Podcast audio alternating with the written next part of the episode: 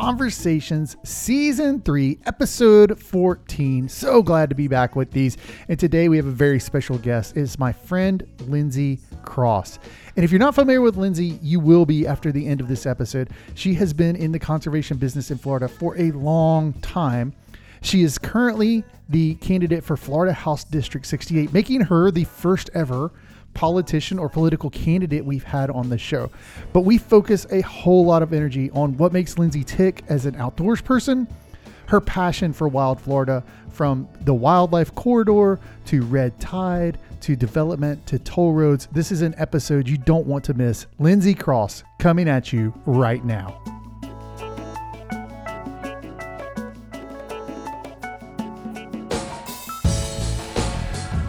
Hey, Lindsay, how are you? Hey, Travis, I'm great. How about you? Thank you for having me. This is an in-person podcast. These are my favorite. It's so fun. Coming out of COVID, being able to like see people again, or coming out of COVID back into COVID. I don't know what we are with any of that. Uh, Lindsay Cross, who is Lindsay Cross? Whew, that is such a big question. Right? I'm someone who loves being outdoors and wants to share my love of the outdoors and nature with everyone around me. Oh, that was a really good elevator pitch answer. I just thought of that. Um, you are a yoga instructor. Is that right? I, we we so Lindsay and I. I'll, I'll we'll get into this in a minute. But Lindsay and I have known each other several years, few years now. Um, but you're a yoga instructor. Is that right? I am. Okay. So that's I know that's one of your passions because I always see you on Facebook. You're out in the parks or wherever leading classes. I do. I work at a studio locally in St. Petersburg. I teach private lessons and I love doing yoga outside. And I know you're an avid kayaker, hiker, butterfly chaser, whatever. Like you like being outside. You recently on the Appalachian Trail? I was. So I've got I've got a couple different side jobs. I would say that I am fortunate to be doing so many things that I'm passionate about and getting paid for it, which is, you know, that's the big life goals, right? So one of my one of my side jobs is working for a company that leads outdoor adventure travel for women. Okay. So I was leading a group of 10 women on the Appalachian Trail in Maine for a week and we covered nearly 70 miles and we summited Mount Katahdin, which is Maine's highest point at 5,267 feet. So at the time of recording this, that would have been in early August when you did that, early to mid August, right? It was late August. Oh, late August. Um, temperature up there? It was surprisingly warm. Okay. It was in the 90s for a Ooh. couple days, and that was probably one of the more difficult things, especially because we were staying in a lodge that didn't have air conditioning. Oh. And, you know, you come back from 12 hours of hiking, all you want is a shower and some air conditioning. And we got the shower and the good food, but no air conditioning.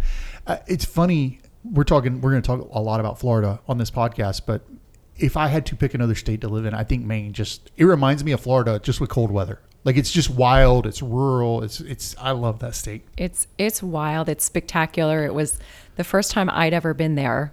Okay. and it was someplace that you know a lot of Floridians spend summers in either North Carolina or in Maine. So I was so excited to be able to go there and and do it as part of this guiding trip. So you do that. You are also. Well, oh, I'm sorry. I have to ask the baseline questions. Forgive Sure. me, Lindsay. I have to ask these questions because this establishes if the audience is going to listen to anything you say or not. Okay. These are the most important questions you'll get. Um, the first one is Do you have strong feelings? And I know the answer to this already. Do you have strong feelings about pineapple on a pizza? Not really. Really? I'm not going to die on that hill. You're not? No. I'm surprised by that. I would do it. I'm a, a pr- pretty adventurous eater. You are. Um, but you're also, are you vegan, vegetarian? I'm a pescatarian. pescatarian. That's what Yeah. it is. Sorry. Um, so I wasn't sure. I figured pineapple would be right in your wheelhouse. That's why I was. I was thinking you'd go that way. I think you'd jump all over the pineapple. You're out hiking. You're out. Well, you're on the AT. You're doing whatever. What is Lindsay Cross's go-to snack when you're out doing stuff outdoors, fishing, kayaking, hiking, whatever? Or is it different for different things? My my favorite snack right now is dried mango slices. Okay, Yeah. that's solid. I also think like black second one- licorice. Really? which is a weird one. So my son, who's on, he used to way back when we started the podcast. He had a little segment on it. He loves black licorice. It's his favorite snack right now. So that's a good one. Like real licorice, not the not the sugared up Yeah. public. I don't know Publix, but wherever. Um, and then I'm gonna ask this one. I don't know that you'll have it. Do you have a favorite Little Debbie snack? When's the last of- time you ate a Little Debbie them. snack? Yeah. I had a whoopie pie in Maine. Okay. I will eat a homemade whoopie pie and I make a darn good key lime pie. But Little Debbie, I'm going to pass on that. Okay. I would be interested in this key lime pie recipe at some point. Maybe we'll do a, a cooking episode at some point. We have you should do that with some, some Florida favorites. Yes, exactly. so I'm going to think you and I first met at a National Wildlife Federation event. Um, and it was like a shaking hands. We didn't know each other or anything else. I think it was in passing, but uh, Bill Cooksey, who's a mutual Yep, friend, Jessica Bibza, um, I think Mandy Moore was there. Mandy was there. That's right. Um, so we met. Uh, that's had to be three or four years ago. And then Chad Rashar is a Uh-huh. mutual friend of ours. Absolutely. Chad has been on the podcast before. Uh, he introduced us kind of through text message or something. Said, "Hey, I think you guys should get to know each other." And we met for lunch, and the rest is history. So, you are running for office. Let's tell folks about that first off. Sure. So I'm running for the Florida State House in District 68, which is parts of St. Petersburg and in Pinellas Park. Okay, um, and you are. I'm going to just bring bring this up. You're running as a Democrat candidate. That's right. Um, and it's it's odd because we're a hunting and fishing podcast, and we, we talked about this a little bit off air, but probably our demographic skews heavily conservative, and so I can hear some of the listeners saying, "Why would you interview a Democrat candidate, Travis?" And the reason is, I believe the work Lindsay does and has done is so important, and I believe something in my heart, and that is that she has a heart for sportsmen. Is that is that fair? Absolutely. I think at the core of who I am, I'm a conservationist. And the hunting and angling community are some of the strongest conservationists we have in our state and our nation. And so I'm going to tease these things out a little bit. Um, the first thing that always struck me about Lindsay was shortly after we met, United Waterfowlers of Florida had their waterfowl summit in Ocala. Uh-huh. And so Lindsay, not knowing anyone from Adam, I invited her to that. It's free to go to. You register, and you came, and it wasn't like you came and stuck yourself to my side and said, "Okay, show me around, Travis." You came and went and introduced yourself to people and had conversations. And what's that like for you? Like walking into that room Well, I think as a candidate and doing the work that I do, you have to be interested in people and understand what they love and how to find common ground on things. I knew that I would be amongst people who love spending time outdoors and we want to increase and maintain access for the outdoors, whether it's for hiking or fishing or hunting. And so I think that we need more ways that we're working together and creating bigger alliances to protect the places that we love in Florida. Now, is it true that you left the Waterfowl Summit and adopted a black lab?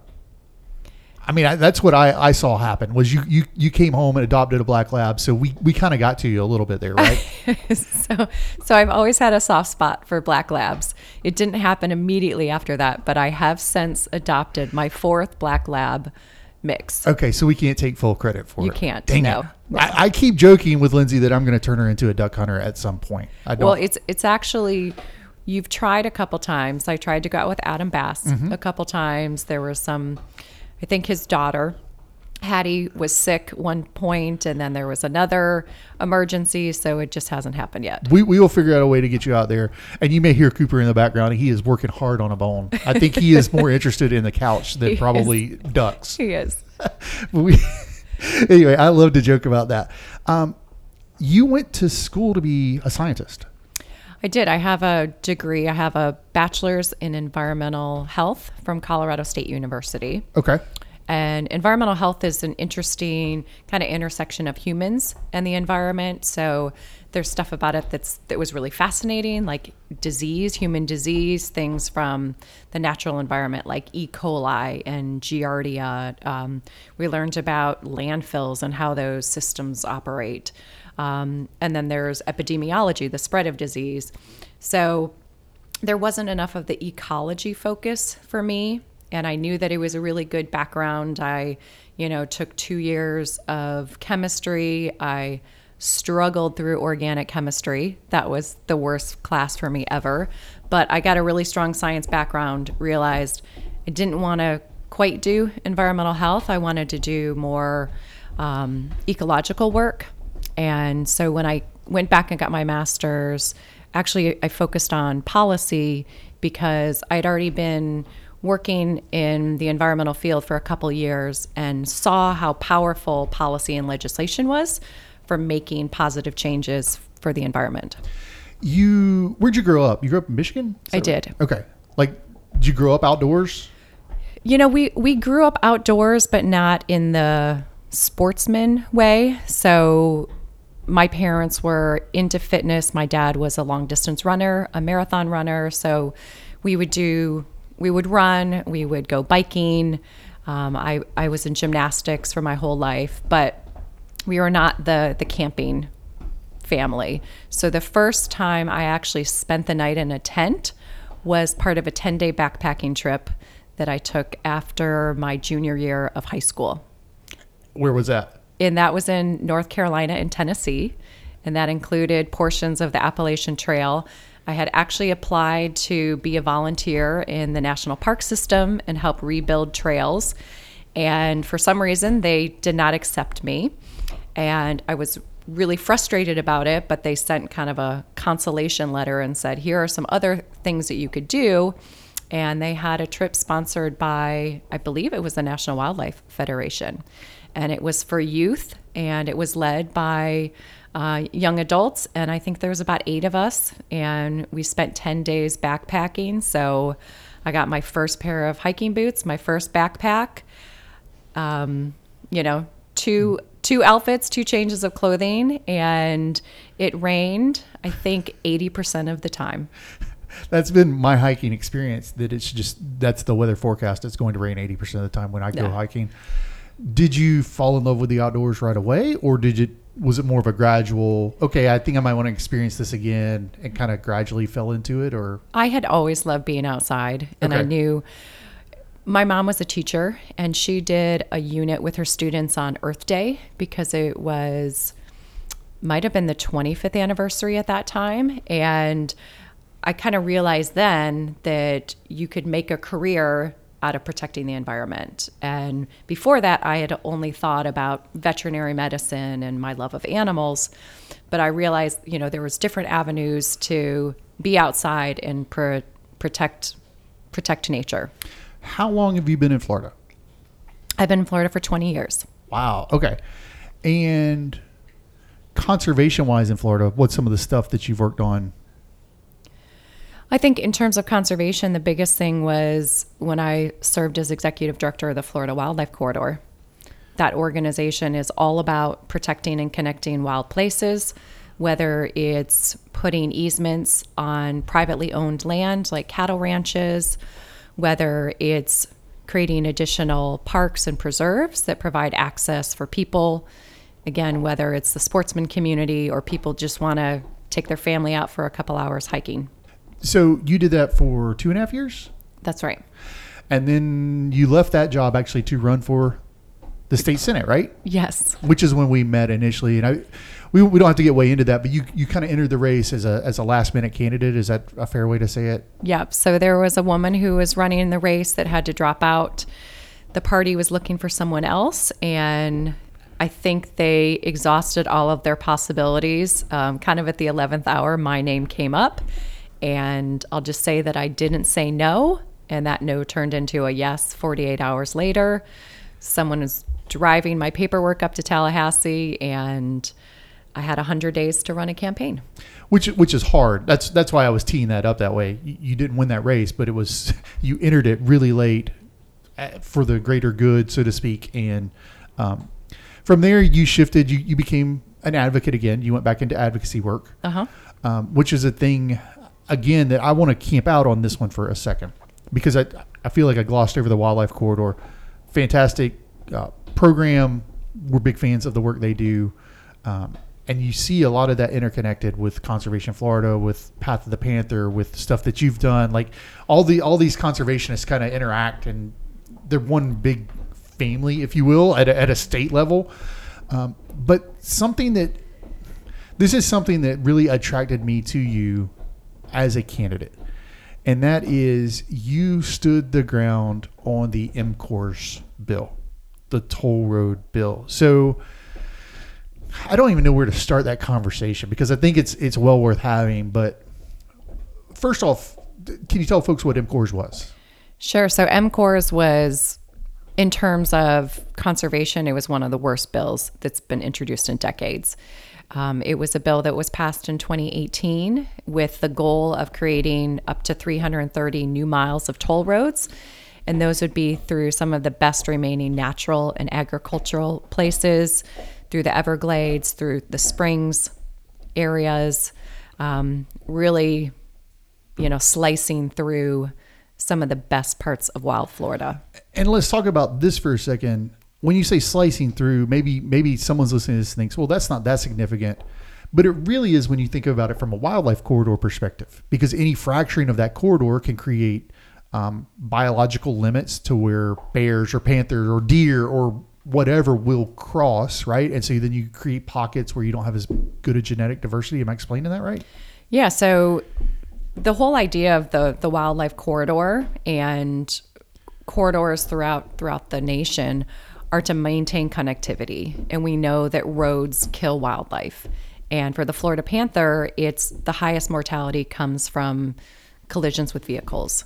And so just the act of putting a road introduces potential fatalities for the panther. It also slices up their habitat and it makes it more difficult for for them to move through their significant habitat range. The the male Florida panther has a habitat range of about 200 square miles, which is massive. And so you start any new road and community that gets built around there limits that ability of the panther to find food and to find mates. It means that there's less genetic interchange, and so the population is not as healthy either.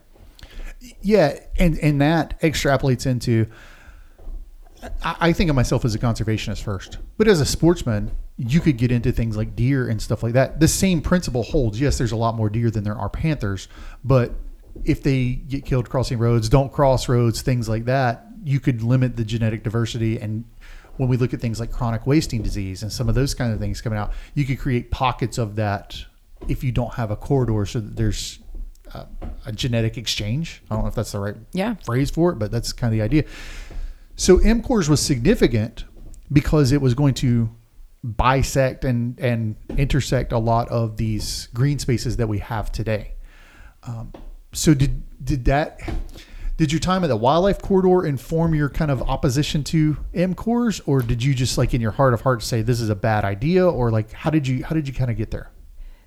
there were so many reasons to oppose that. Um, my time at the wildlife corridor absolutely gave me a better understanding of the value of some of the privately owned lands and the connectivity, but also for the people of Florida, it was a horrible deal economically.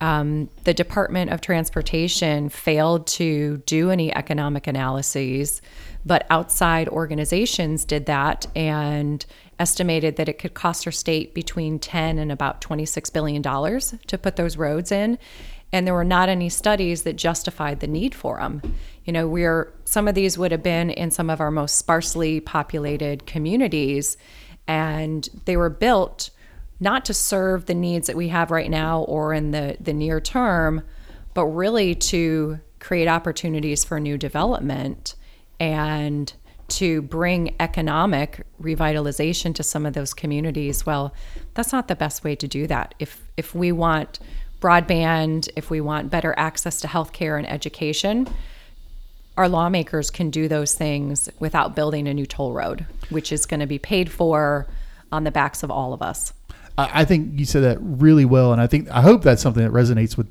folks listening to this because it's when when you listen to the M-CORES bill, they talked a lot about broadband, they talked a lot about healthcare, and you're exactly right. That's the thought that I had recurringly was what's limiting, what's prohibiting you from doing broadband there now.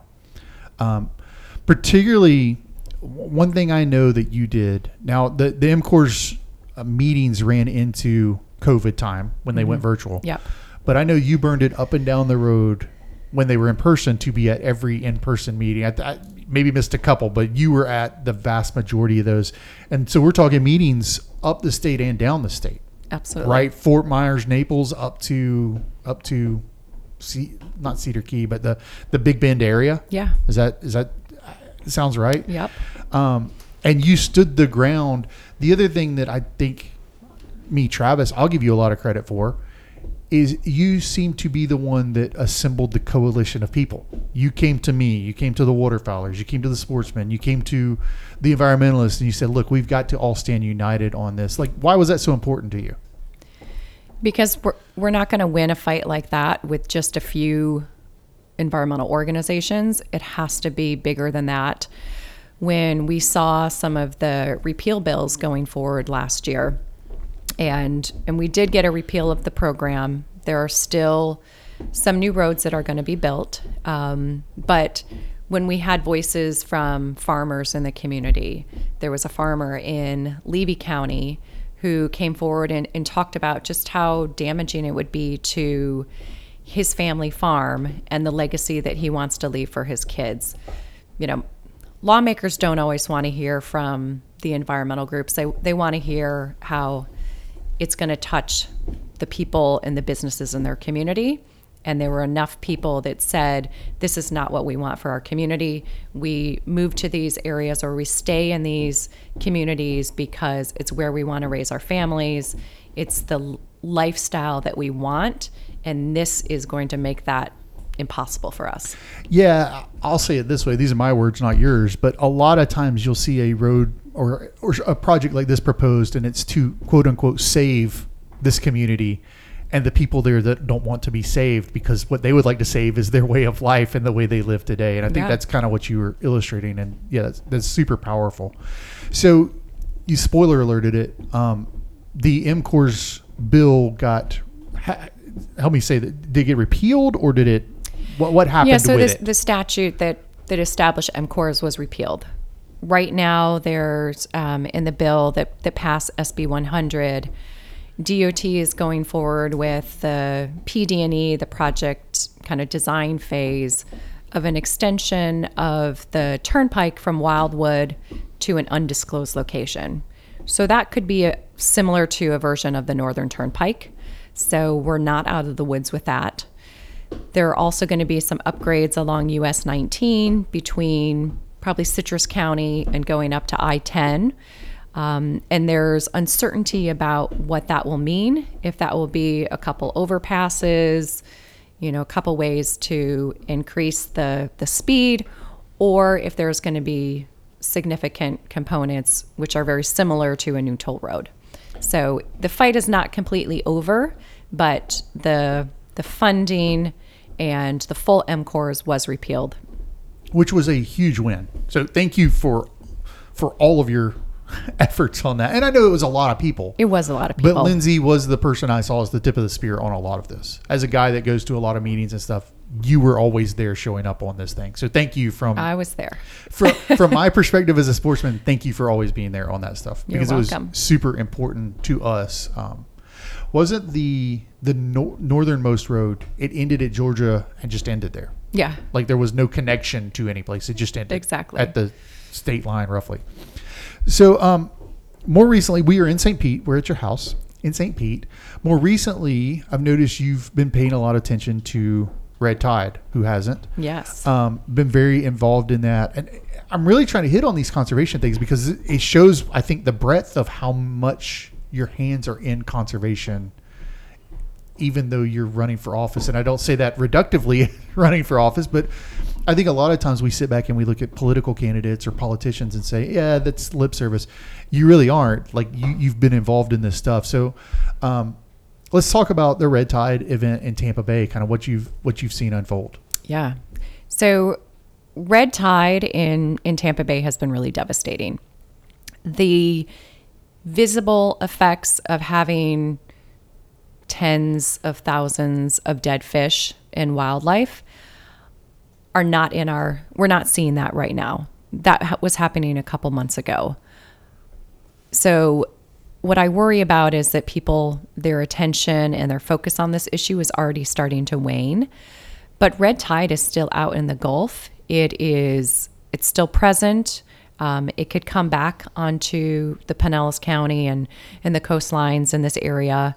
And it was devastating to the ecology of Tampa Bay. And we don't know what the long term effects are going to be yet and how hard we're going to have to work to come back from it. So I don't want to rehash. I'm, I'm going to tell folks, and I'll put a link to this in the show notes. But you did a great interview with Joe Simonds over at Salt Strong recently. But I want to get in just briefly a little bit into the history of Tampa Bay and water quality because Yeah. I thought you did a great job explaining that. And please go listen to it. Like I said, I'll put a link to it. But um, Tampa Bay had terrible water quality back in the 70s, Yeah. and they fixed it. Uh-huh. Can you can you kind of take us through that a little bit, and then we'll talk about where we are today because I think that plays into, as a politician, some of the stuff that you're going to be addressing. Absolutely. So Tampa Bay was was a poster child for pollution back in the 70s and 80s. There was actually a couple segments on 60 Minutes showcasing how bad Tampa Bay was, and that was because raw essentially raw sewage was being dumped into the bay. And sewage, fertilizer, industrial pollution, they all contain nitrogen and phosphorus, which are nutrients which are necessary for plants to grow, but when we have too much, it causes explosions of algae. And so, really, it's the quantity of the nitrogen and phosphorus that we have to worry about. So, because we're having this untreated waste going into the bay, there's so much nitrogen algae is just you know running rampant um, there was large mats of algae floating in the northern parts of tampa bay along bayshore it was you know it was a disgusting place to be And we're talking in the 70s right now. Mm-hmm. Yep. You know, we had had rapid growth. Pinellas County is one of the most densely popula- populated counties in the state. So there was a lot of dredging and filling to create uh, these finger fill canals, a lot of coastal development, and again, the really unchecked pollution going into the bay. And so, what started the turnaround in Tampa Bay was legislation at the state level by a pair of lawmakers, Republican lawmakers, who um, set up a program so that the wastewater treatment pa- plants in Tampa Bay had to significantly clean up their discharges and go to something that's called advanced wastewater treatment, which reduces the amount of nitrogen to a very low level, or they had to go to 100% reclaimed. And so that was This was the Grizzle. Was it? so it was a Wilson Grizzle, Wilson and then Grizzle? the and then the Grizzle Figg, Grizzle Figg Act. okay. And this was a significant investment. It was. Uh, what do you do? You have any idea? Ball. I, I, in my head, 100 million is the number that comes up. I don't know if that's accurate or not. be- no- neither of us have it in front of us, but it was it was a significant for 1980. Yes. So I know that in the past several decades, there's been two and a half billion dollars worth of investments in restoring Tampa Bay. I don't know how much cost um, to upgrade those wastewater treatment plants at the time, but you know, people, some of the some of the wastewater operators did not want that to happen, but it was a necessary thing because it was affecting the economy, it was affecting people's quality of life, and we know that in Sarasota Bay, they're having um, significant issues with some of their treatment plants. They're probably going to have to put in a little over a billion dollars to upgrade those plants Today. today. Today. So that happened in in and around the early 80s that we upgraded the infrastructure here. Mm-hmm. Yeah. And then continued to improve on it. Yeah. Now we're starting to see some failures these days in that infrastructure because it's dated. Mm-hmm. But in my mind, as you were talking about that with Joe, I kind of thought about um, it's almost like the pay me now or pay me later. Yeah. But anytime you choose pay me later, it's usually a lot more expensive. Uh, so, so there's really a mentality when you look at infrastructure projects for water quality. In yes, they sound expensive on paper, and, and that translates into to the voter, right? That's my water bill. That's my my tax uh, bill that I get from the county or whatever. But it's important to go ahead and do that, right? We can't afford not to do it. Particularly in a state that is so dependent on water for everything. for everything. Yep. So pivot that to what we're seeing now.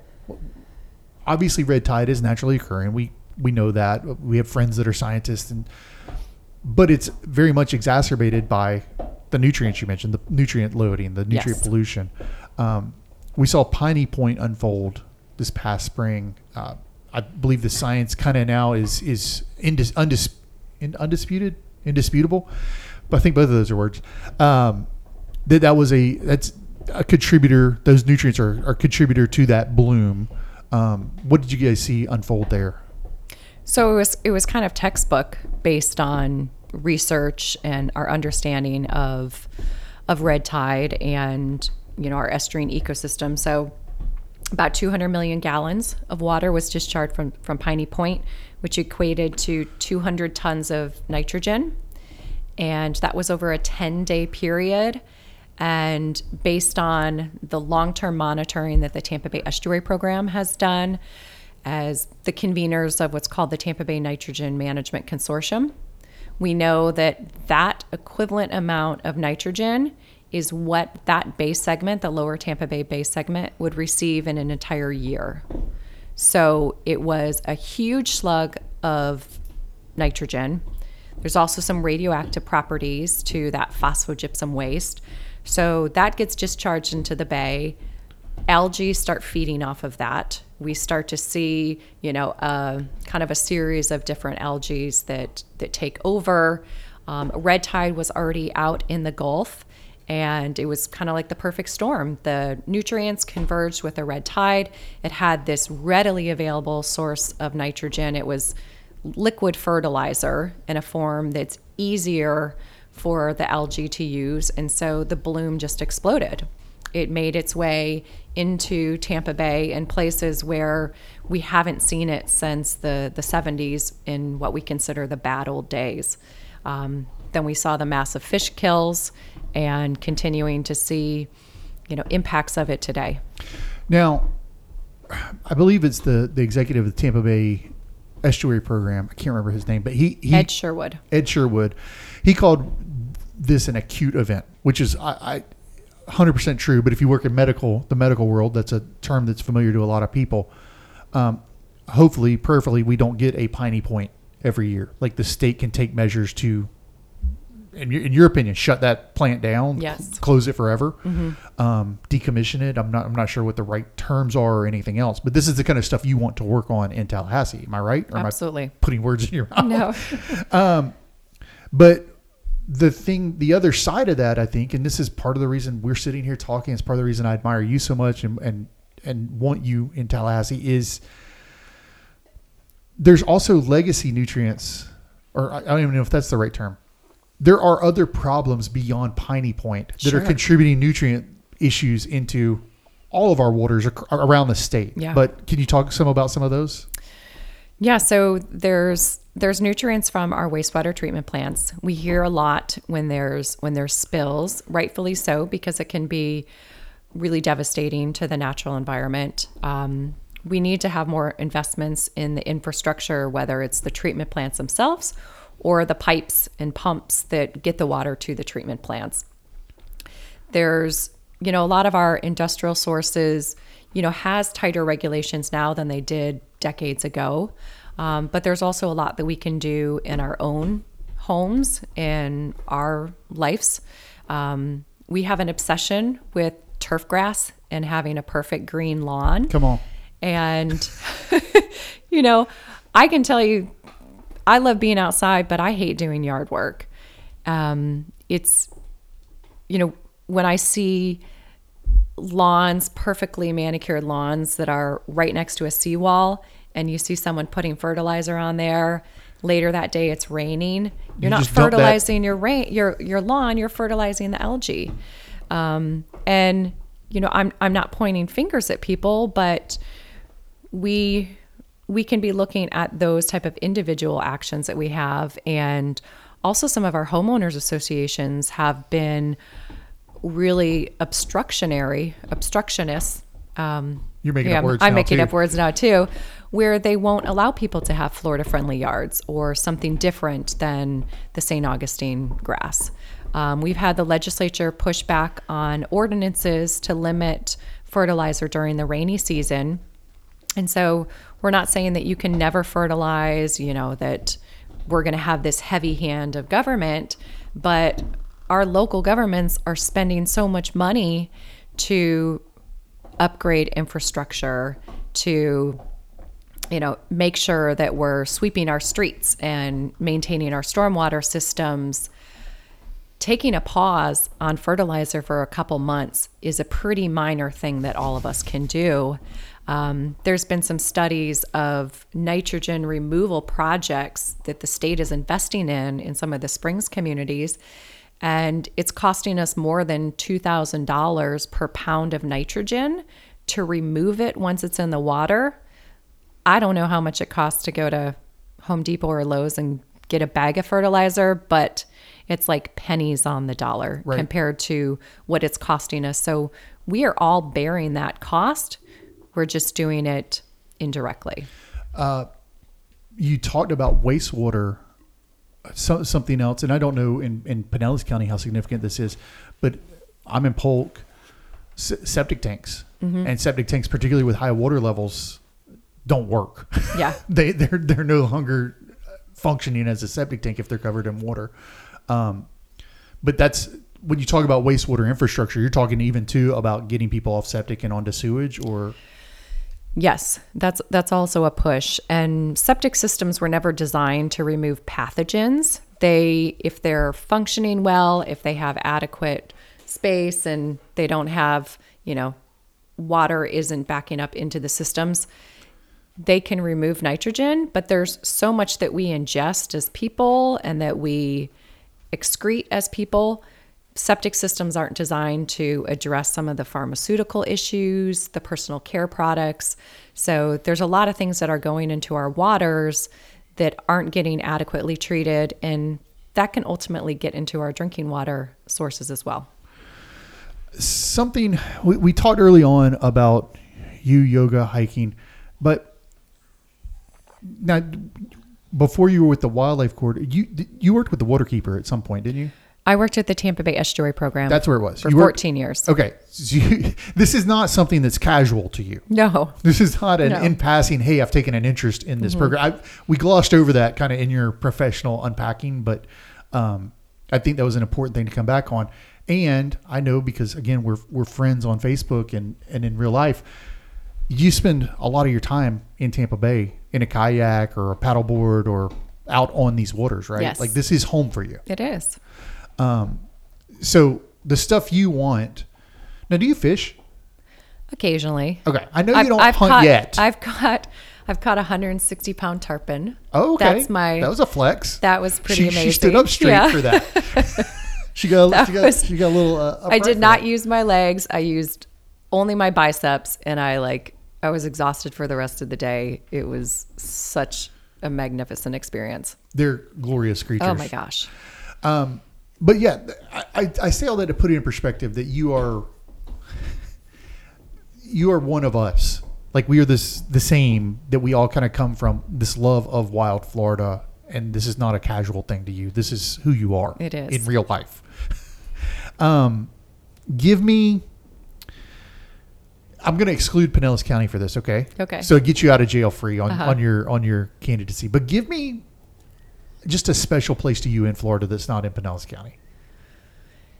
Fisheating Creek has got to be one of the most spectacular. It's gorgeous, right? It's gorgeous. And one of the gatoriest places ever. Did you kayak it, canoe it? Like, how did, how'd you go down it, or have you done it multiple times? Or I was there um, camping and canoeing. okay, beautiful place. I guess you'd classify that as Southwest Florida. Mm-hmm. Generally speaking, it's kind of in the middle of the state, but Southwest middle. Uh, very special place. All the old cabbage palms Yeah. and oak trees, and it's just beautiful. I also love the Blackwater rivers like Suwannee River. Okay, like up Big Bend area, and I guess those rivers go all the way through the the Panhandle. Not Suwannee, but there's there's rivers like that all the way through the Yes. Panhandle. Yes. The dark, murky, black water. Tannic, yeah. It's like you're uh, swimming in tea or Uh-huh. kayaking in tea. Lindsay, what is an issue that you see coming in the? It's here or it's coming. That's outside the water quality and, and some of the other stuff we've talked about. Well, this is something that that certainly impacts the water quality and and conservation is just the continued growth that we're seeing in our state. Um, our population continues to rise, and we need to find ways to welcome new people to the community, but in a way that is not going to impact the quality of life and the beauty of our state that we all enjoy right now.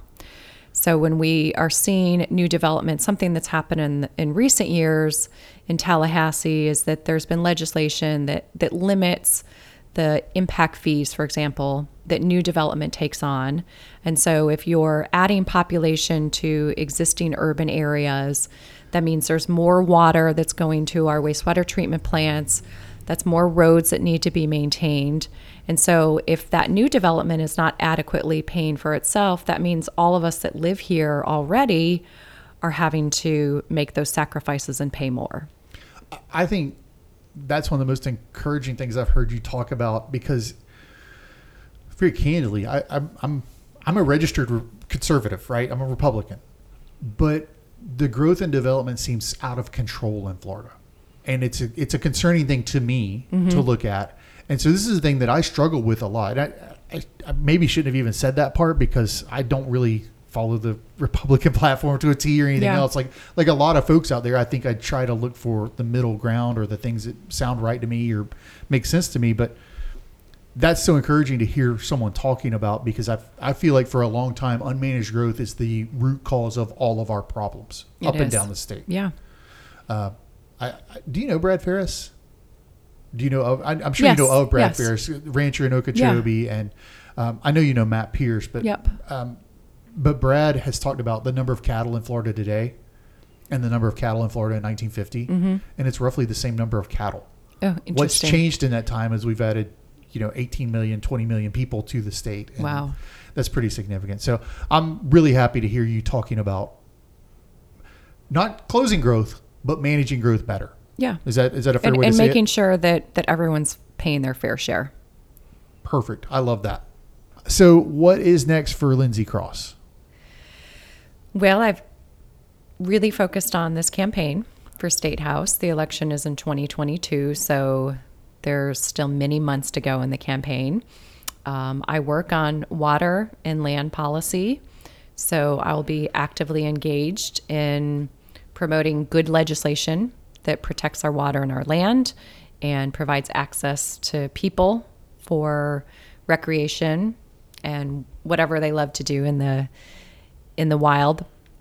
Um, you know, continuing to engage with people in the community and share my love of the outdoors and inspire them to get outside. You know, I love when someone sees a trip that I've been on and it inspires them to go hiking and they come back and tell me like I had this amazing trip. I went on the Alafaya or I went camping for the first time and I just see like that sparkle in their eyes and I'm like we gotcha. That's a win. Yeah.